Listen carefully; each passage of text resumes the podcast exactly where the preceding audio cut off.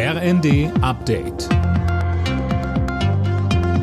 Stündlich neu. Auf den Punkt informiert. Ich bin Dirk Jostes. Guten Tag.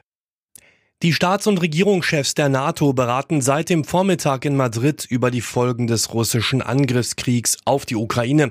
Unter anderem soll die Zahl der Soldaten in der schnellen Eingreiftruppe erhöht werden.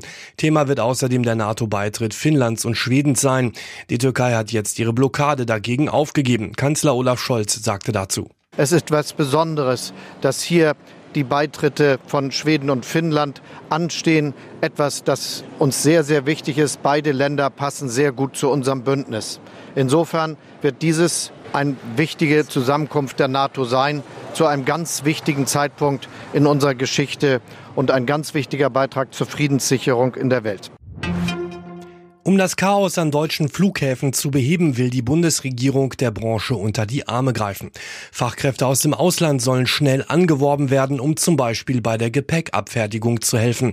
Arbeitsminister Heil sagte. Wir helfen pragmatisch, Arbeitskräfte herzuholen. Aber mir ist wichtig, dass jede Form von Sozialdumping und Ausbeutung ausgeschlossen wird. Und das heißt zuvörderst, wir werden keine Leiharbeit zulassen. Die Firmen werden die Arbeitskräfte direkt anstellen müssen.